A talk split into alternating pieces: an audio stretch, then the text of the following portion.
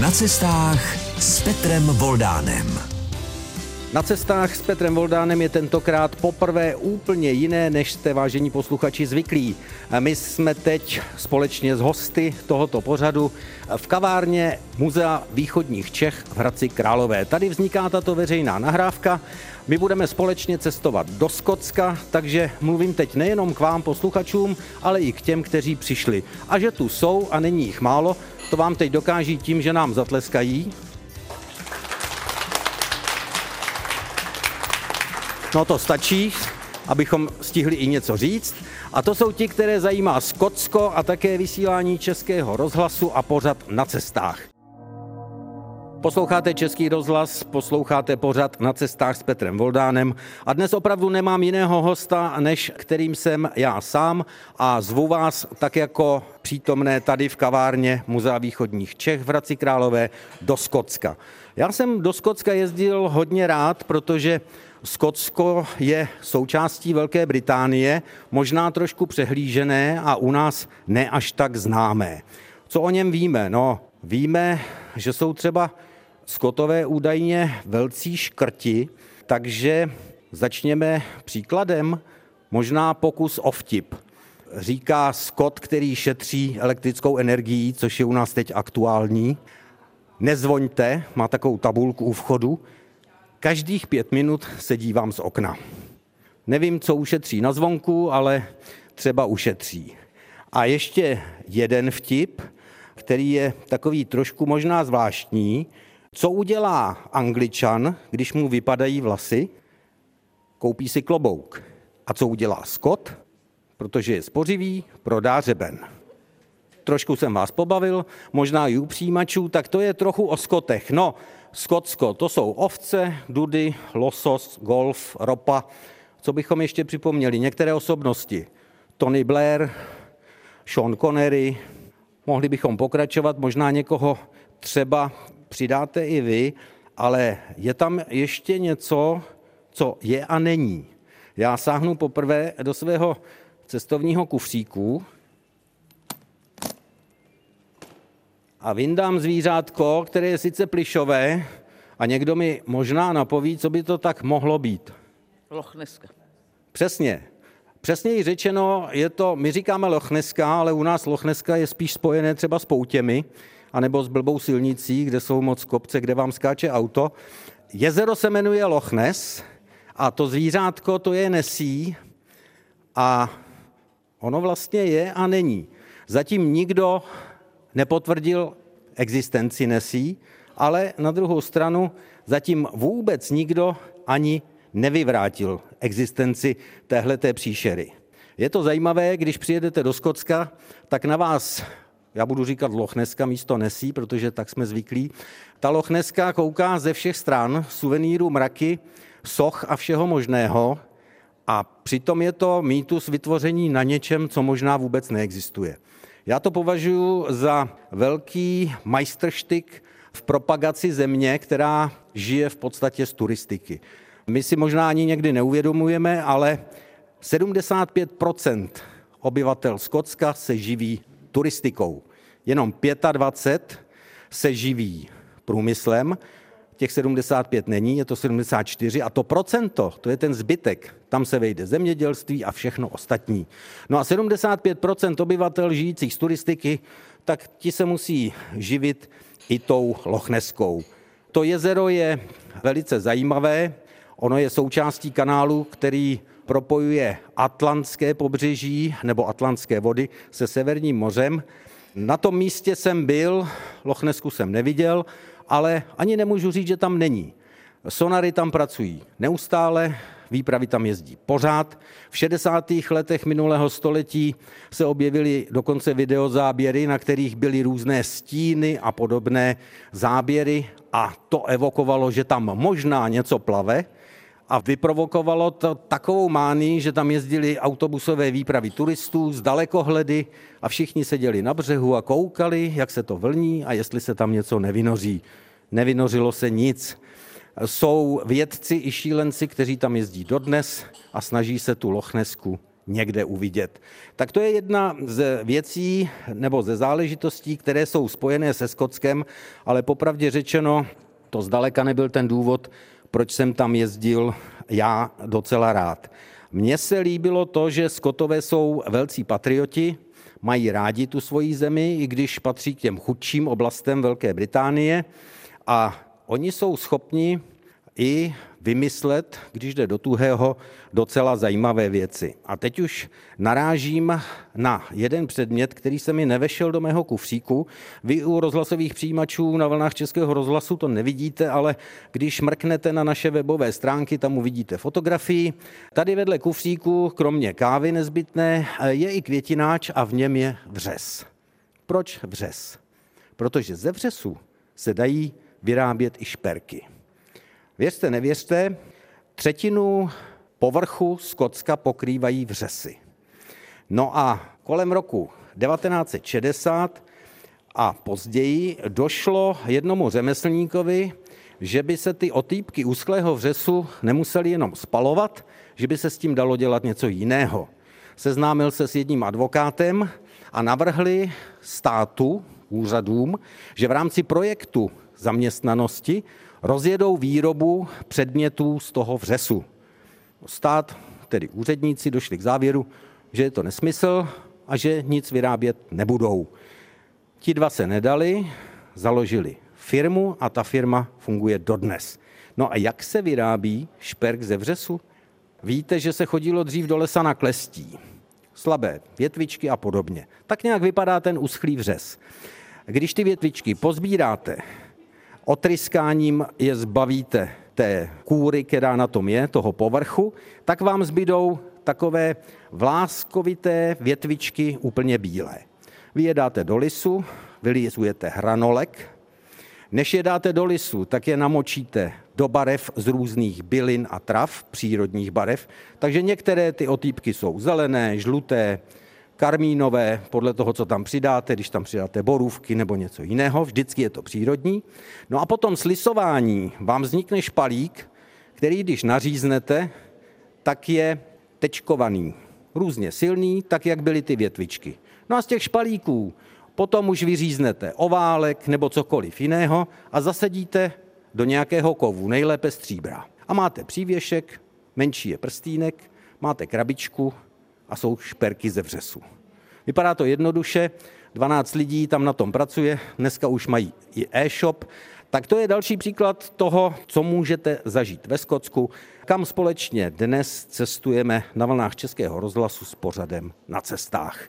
Český rozhlas vysílá pořad na cestách s Petrem Voldánem. Dnes cestujete opravdu jenom se mnou a pak také s mými spolubesedníky při veřejné nahrávce tohoto pořadu v Muzeu východních Čech, přesněji v kavárně. Vy možná slyšíte občas skleničku, kávovar a podobně, tak to jenom, aby vás ty hluky nepletly.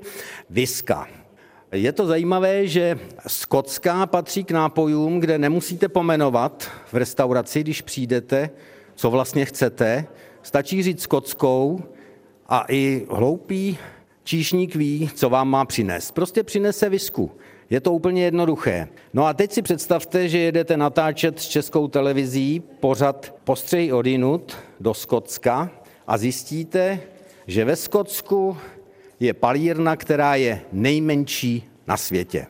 Je to takový malý stateček, asi šest baráků, bílá omítka, červená futra a dveře.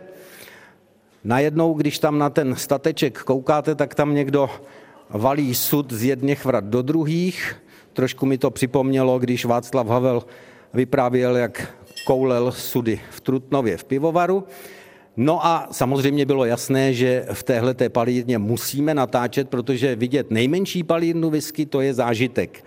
A já mám teď v ruce pro rozhlasové posluchače popíšu podrobněji, malou kulatou krabičku, ve které je lahvička z palírny, která se jmenuje Edradur. Kdybyste to hledali na internetu, tak tam ale najdete jednu pro mě velice smutnou informaci, čerstvou ze současných časů, krátce po covidových, protože palírna Edradur, rodinná palírna, v současné době má pozastavenou výrobu, protože nejezdili ani návštěvníci při covidu a také těch pár zaměstnanců, kteří tam byli, tak se jim trošku rozuteklo, takže edradurská whisky se zrovna teď nepálí. Jinak je to viska opravdu ojedinělá, jenom pro příklad. Když přijdete do té palírny v Edraduru, tak vstoupíte do historie, která se začala v roce 1825. A jak je malá ta palírna, to vám zkusím ukázat nebo dokumentovat na tom, že ta palírna vypálí za celý rok tolik whisky, co ty velké firmy, já je nebudu kvůli reklamě jmenovat, vypálí za týden. Začínali tím, že dodávali třeba na zámořské lodě a podobně. A já v postřezích odinut v televizních říkám, bohužel nemůžete si tu visku u nás koupit, ona se k nám nevozí. Tak to už není pravda, jako víc věcí z těch postřehů. Ona se k nám vozí, takže až uvidíte nálepku Edradur, tak si můžete koupit třeba desetiletou visku z Edraduru. Když jsem hovořil o tom množství, tak možná ta čísla byla pro vás veliká, ale já přidám ještě jedno. Je to v té nejmenší palírně zhruba 12 sudů whisky týdně, což je skoro nic. Jinak sudy jsou speciální, dovážejí se do Edraduru ze Španělska a mělo by v nich před tou viskou být sherry, aby to bylo potom to pravé ořechové, tedy ne ořechové, ale ječmenové právě z Edraduru, z nejmenší palírny na světě, která je ve Skotsku. Tak to jsme si dali panáka whisky, vy na vlnách Českého rozhlasu, kteří nás posloucháte, si ji doma dát můžete. My si to teď odpustíme a budeme cestovat Skotskem dál. Já už jsem říkal, že se mi líbí na Skotech, že jsou patrioti. Já jsem taky velký patriot a tak jsem přímo zajásal, když jsem zjistil, že do Skotska vede jedna stopa společně s člověkem, který, a teď vám napovím, sáhnu do kufříku a vyndám knížku, na které lehce přečtete, o co jde, husité. Existoval kdysi husita Pavel Skravař, jinak, když to vezmeme po anglicku, Paul Crow, který odešel do Skotska šířit husické hnutí. No a dopadl tak jako nejvyšší představitel husitství, mistr Jan Hus. Oni ho tam prostě ty skotové prohlásili za kacíře a v St. Andrews, městečku na severu, tam ho upálili. To je městečko, které je známé hlavně golfem a první skotskou vysokou školou, na které studoval například i jeden z královských potomků a je to prestižní univerzita, ale o tom našem Pavlovi Skravař téměř nikdo nic neví. Kdo by taky věděl a kdo by se staral o městečko s 15 tisíci obyvateli, Notabene, když tam Pavel Skravař přišel někdy po roce 1422. Bylo mu zhruba 42 let, když ho 23. července 1433 upálili na tržišti a kde ho upálili, to najdete, když přijedete do St. Andrews, na jedné hlavní ulici, kde je v dlažbě z červených dlažebních kostek kříž. Samozřejmě, že jsem pátral po tom, co se dá o Pavlovi Skravař zjistit víc a našel jsem profesora Višného, který na St. Andrewské univerzitě přednáší a zabývá se historií sice mnohem mladší, ale o Pavlu Skravař mi ukázal i dobové knihy. No a Pavel Skravař je postava, o které už se trošku víc ví, protože krom toho kříže, který tam byl, tak má teď už i tabulku na zdi jednoho z domů, protože co kdyby to někdo zaasfaltoval v tom St. Andrews a památka na Pavla Skravař už by tam nebyla. Takže už je tam i tabulka, která připomíná tohoto husitu. On to byl nesmírně zajímavý člověk, který studoval i lékařství a umění v Paříži, pak pracoval u dvora polského krále a pak tedy odešel šířit husickou slávu. Jak napsali Skotové, přišel rozvrátit nádherné království skotské. Za toho upálili. Aby neřekl nic ani na hranici, tak mu údajně dali do krku měděnou nebo mosaznou, teď nevím přesně, nechytejte mě za slovo kuličku, aby nemohl ani při tom upalování promluvit. Možná končíme zvláštně, ale Zamysleme se třeba nejenom tady v Muzeu východních Čech, ale i u vás doma u přijímačů, než si třeba uděláte během písničky kávu, jaké že to zajímavé stopy máme po celém světě. Jsme na cestách, jsme na vlnách Českého rozhlasu. Český rozhlas vysílá pořad na cestách, jsme v kavárně Muzea východních Čech v Hradci Králové, kde jsou se mnou i příznivci tohoto pořadu a našeho rozhlasového vysílání a také nesmím zapomenout Skotska určitě. Já vyzývám přítomné, už jsem je vyzval k dotazům a tady už jsem zahlédl ruku, tak já se jdu hned přiblížit mikrofonem. Chtěl jsem se zeptat na ten Hadrianův val. Je to skutečná hranice mezi Skotskem a Anglií? Hranice to je, valů najdete ve Skotsku spoustu různých kamenných, ale já si myslím, že podstatnější je hranice, která odděluje mentalitu Skotů od těch Angličanů. Oni spolu vždycky měli rozmíšky, nemají se dvakrát moc rádi, to je vidět i z těch vtipů, už jsme jeden tady použili, No a je to v podstatě vidět i v současné době, protože i když už dávno nejsem zpravodajem na britských ostrovech, tak sleduju to, co se děje po Brexitu na britských ostrovech a už tehdy jsem zaznamenal snahy skotů o samostatnost, protože je tam dost lidí, kteří si myslí, že jim stačí losos, ropa a údajně chytrost, aby přežili bez toho spojení s celou tou britskou korunou. Já si to nemyslím, protože to je trošku krátkozraké a nemyslí si to zatím ještě pořád většina, takže k tomu utržení nedošlo. Ale že se pořád politici špičkují, že se o to snaží tuhle tu myšlenku vyvolávat, protože se politikům vždycky takové myšlenky hodí, tak to je až doteď. Ten Hadriánův val, to je věc hodně historická. Když pojedete do Skotska, tak narazíte na spoustu historických památek, včetně těch citlivých, které jsou o těch vzájemných vztazích.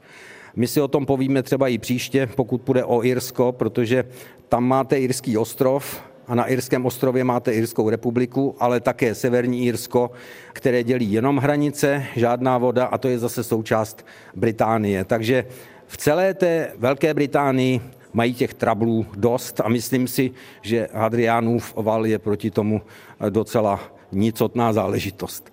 Ono samozřejmě se to ve chvíli, kdy se vám to hodí, využije, protože tam uděláte schromáždění nebo něco podobného v těch místech, vytáhnete tenhle ten historický prvek, takže význam to určitě, určitě má, tak jako mají různé hraniční záležitosti u nás svůj význam. My také často třeba pokud jde o naši historii, když už jsme ve východních Čechách, v tomto regionu připomínáme třeba tu linii našich pevností podél hranic, která se hrála i nesehrála svoji roli. Takže si myslím, že každý stát nebo národ, i když to třeba není úplně stát, tak si hlídá právě takovéhle věci. No a já navážu, já jsem teď narazil na Británii, takže se můžeme svést teď na královské jachtě Británia. Když přijedete do Skotska, tak máte šanci vidět loď, která se plavila po světových mořích s královskou rodinou. Mě na tom zaujalo i to, že když jsem vstoupil na palubu, tak jsem na zvonu lodním zjistil podle letopočtu, že jsme stejného data narození. Ta jachta Británia byla teda v tom 53. už narozena, ale uvedena do činnosti a do plavby v tom roce, co jsem se já narodil. K té jachtě je to opravdu zvláštní záležitost, hrozně zajímavá. Když si uvědomíte, že jste na palubě lodi, na které kromě královské rodiny cestovali i různí politici, světoví i britští s královskou rodinou. A o té lodi Alžběta II. prohlašovala, že to je jediné místo z celého království, byť pohyblivé, na kterém si skutečně odpočine. Tak máte takový docela zajímavý a zvláštní pocit. Ta jachta, my máme slovo jachta spojené s něčím, o čem jsme vysílali i u nás v tomto pořadu na cestách třeba s mořeplavci, jako je Richard Konkolský, nebo Krautschneider a další světoběžníci, tak to byly opravdu jachty. Tohle to je ohromná zaoceánská loď, která opravdu nesnese srovnání. Je zajímavé, když si tam všimnete hodin, že ty hodiny jsou nastavené na čas 3.01. To je čas, kdy naposledy vystoupila z paluby královna a kdy Británie šla do důchodu.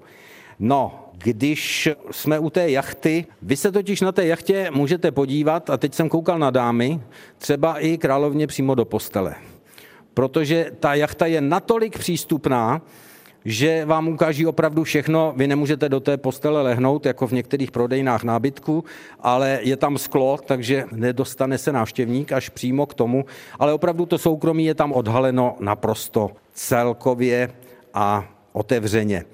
Já jsem rád, že ta jachta, sice připomínající monarchii, neskončila tak, jak to požadovala princezna Anna, která kdysi prohlásila, že než aby to byla takováhle podúrovňová turistická záležitost, že by bylo lepší královskou jachtu potopit na dno. Tak to se naštěstí nestalo, ona je po rekonstrukci a všem, kteří budou mířit do Skotska, tak doporučuji, aby se na to pobřeží podívali a jachtu navštívili. Svého času to byla nejnavštěvovanější památka v Británii. Za rok je to kolem 300 tisíc lidí, kteří chtějí vidět tuhle tu unikátní loď. Jinak od té doby neexistuje nová královská jachta, protože když tuhle tu poslali do důchodu, tak se politici usnesli, že královna nepotřebuje jachtu, ani královská rodina. To se nelekejte, to není lodní motor, to je kávovar. Takže řekli, že se bude šetřit a jachta nebude. Pak přišli jiní politici, v Británii to je jednodušší, tam se střídají buď konzervativci, anebo laboristi, a ty řekli, že je to státní záležitost a že jachta bude. Když šli od válu, ti druzí zase řekli, jachta nebude. Nedávno jsem četl poslední debaty, tahne se to až doteď. Pořád se to hodí, takže se vytahuje jachta, ale pořád další po té Británii není. Takže jestli někdo chce vědět, jak vypadá královská jachta, musí na tu Británii, o které jsme si teď povídali. Jsme na cestách, jsme na vlnách Českého rozhlasu ve Skotsku a doufám, že vás to cestování s námi baví.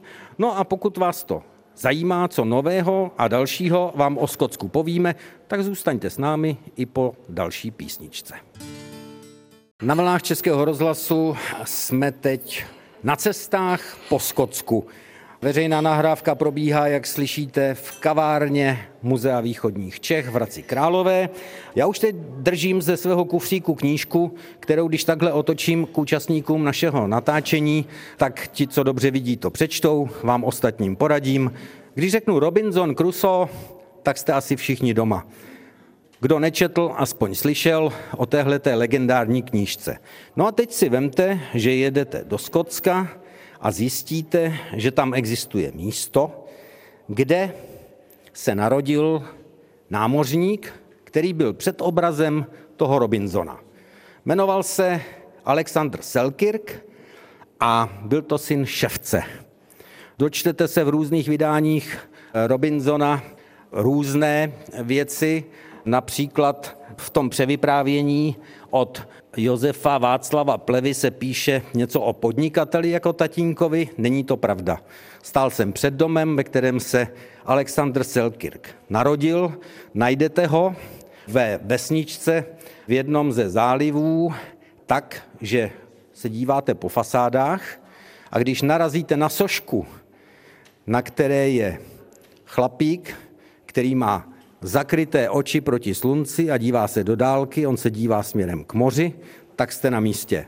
Tam se narodil Selkirk, což bylo, řekneme, rozpustilé dítě ve škole, kterému ale šel zeměpis a matematika, mimo jiné rušil při bohoslužbách a podobně. A protože to bylo u moře, tak bylo jasné, že na tom moři jednou skončí. On tam opravdu skončil, měl různé problémy na moři, byl u pirátů a tak dál a tak dál. No a když Daniel Defoe hledal před obraz pro svoji knihu, tak si vzal právě jeho příběh a předělal si ho podle svého.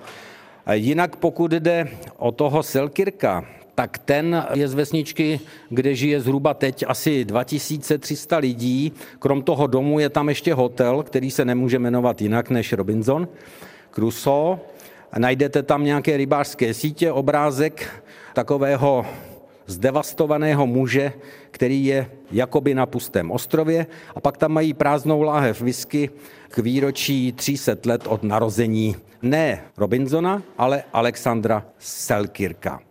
Je to zajímavé být na místech, odkud vzešla postava, kterou spousta z nás si představovala ve své fantazii různě, protože samozřejmě fotografie nebyly, toho Selkirka nikdo v podstatě nemohl nijak spodobnit, existují různé dobové náčrtky a podobně, ona i ta socha je taková zvláštní, jak to udělat. Prostě, když jste ve vesničce, která se jmenuje Dolní Largo, tak máte svoje mládí jako na dlani. Sednete si na kámen u moře, díváte se na ty vlny, přimouříte oči a jste skoro na pustém ostrově. Jinak Selkirk zemřel na moři, bylo to ale někde u Jihoafrické republiky, pokud se nepletu, a nezemřel nějak zvláštní smrtí, odešel na následky horečky po žluté zimnici. Ten, který byl před obrazem, to znamená ševcův syn. Vlastně pro nás i ten Robinson. Takže to je další příběh, který je spojený se Skotskem a myslím si, že stojí za připomenutí, protože když budete hledat ve Skotsku zajímavosti, nezapomeňte na vesničku Dolní Largo a také na Robinsona. No a když tam budete cestovat, tak i z autobusu, z auta uvidíte zvláštní chlapy, kteří chodí v sukních. To vám říkám jak do vysílání, protože posluchači na mě nemohou a ti, co jsou tady na besedě, také ne, protože kdyby byl mezi nimi pravověrný Skot, tak bych měl potíž. Neměl bych říkat sukni. Je to muž v kiltu. To není sukně, to je tradiční historický oděv, kostkovaný, pochopitelně. Ze sedmi a půl metru látky omotaný, měl by být po kolena, Tady se řada lidí v kavárně, kde natáčíme v Muzeu východních Čech, už usmívá, především jsou to dámy, takže mám pocit, že tuší, co bude dál následovat, protože všichni se dostanou, když zjišťují zajímavosti o kiltu k tomu, že muži pod tím kiltem by neměli mít údajně spodní prádlo. Já jsem to neskoumal, jestli mají nebo nemají, Skotů v sukních, teda v tom kiltu jsem potkal spoustu, ale údajně i vojenské řády, třeba pro dudácké kapely, které musí mít kilt, kostkovaný pochopitelně, tak dudácké kapely prý vojenské podle řádu měli tento úzus dodržovat. Nevím, jestli tam byl voják, který to kontroloval. Jak jsem koupil, tak to prodávám, prostě takhle to je. No a pokud jde o ty dudy, a my si někdy myslíme, že když máme švandu dudáka, takže víme o dudách všecko, ale pokud je o skotské dudy, tak tam je ten význam tohodle nástroje trošku jinačí. U nás je to většinou nástroj, který doprovází zpívání nebo tanec, kdežto v tom Skotsku je to hodně spojeno právě s tou bojovou náladou a s armádou. Takže je to tak. Třeba když se v roce 1547 před bitvou u Edinburgu chystali francouzi do boje, tak skotové se svolávali zvukem dud, aby se dobře naladili. My vám pustíme, třeba najdeme, nějakou skladbu, která bude obsahovat i hudební nástroj dudy. Ono to je specifický zvuk, takže je to zvláštní. A já ještě malou připomínku, když se tady točíme i na vlnách Českého rozhlasu i při živé nahrávce o tom patriotství. Myslíte si, že máme i my svůj tartan? To je ten kostkovaný obraz různých rodin, klanů. Každý klan má svůj, nejsou dva stejné. A myslíte si, že existuje český tartan? Já se zeptám vás, protože vím, že jste tady z muzea, tak byste mohla vědět jste mě docela zaskočila, ale myslím, že existuje něco, co vychází z erbů šlechtických.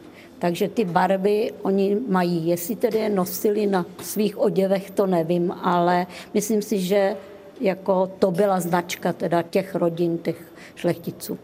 Přesně, ten kilt to byl jejich erb.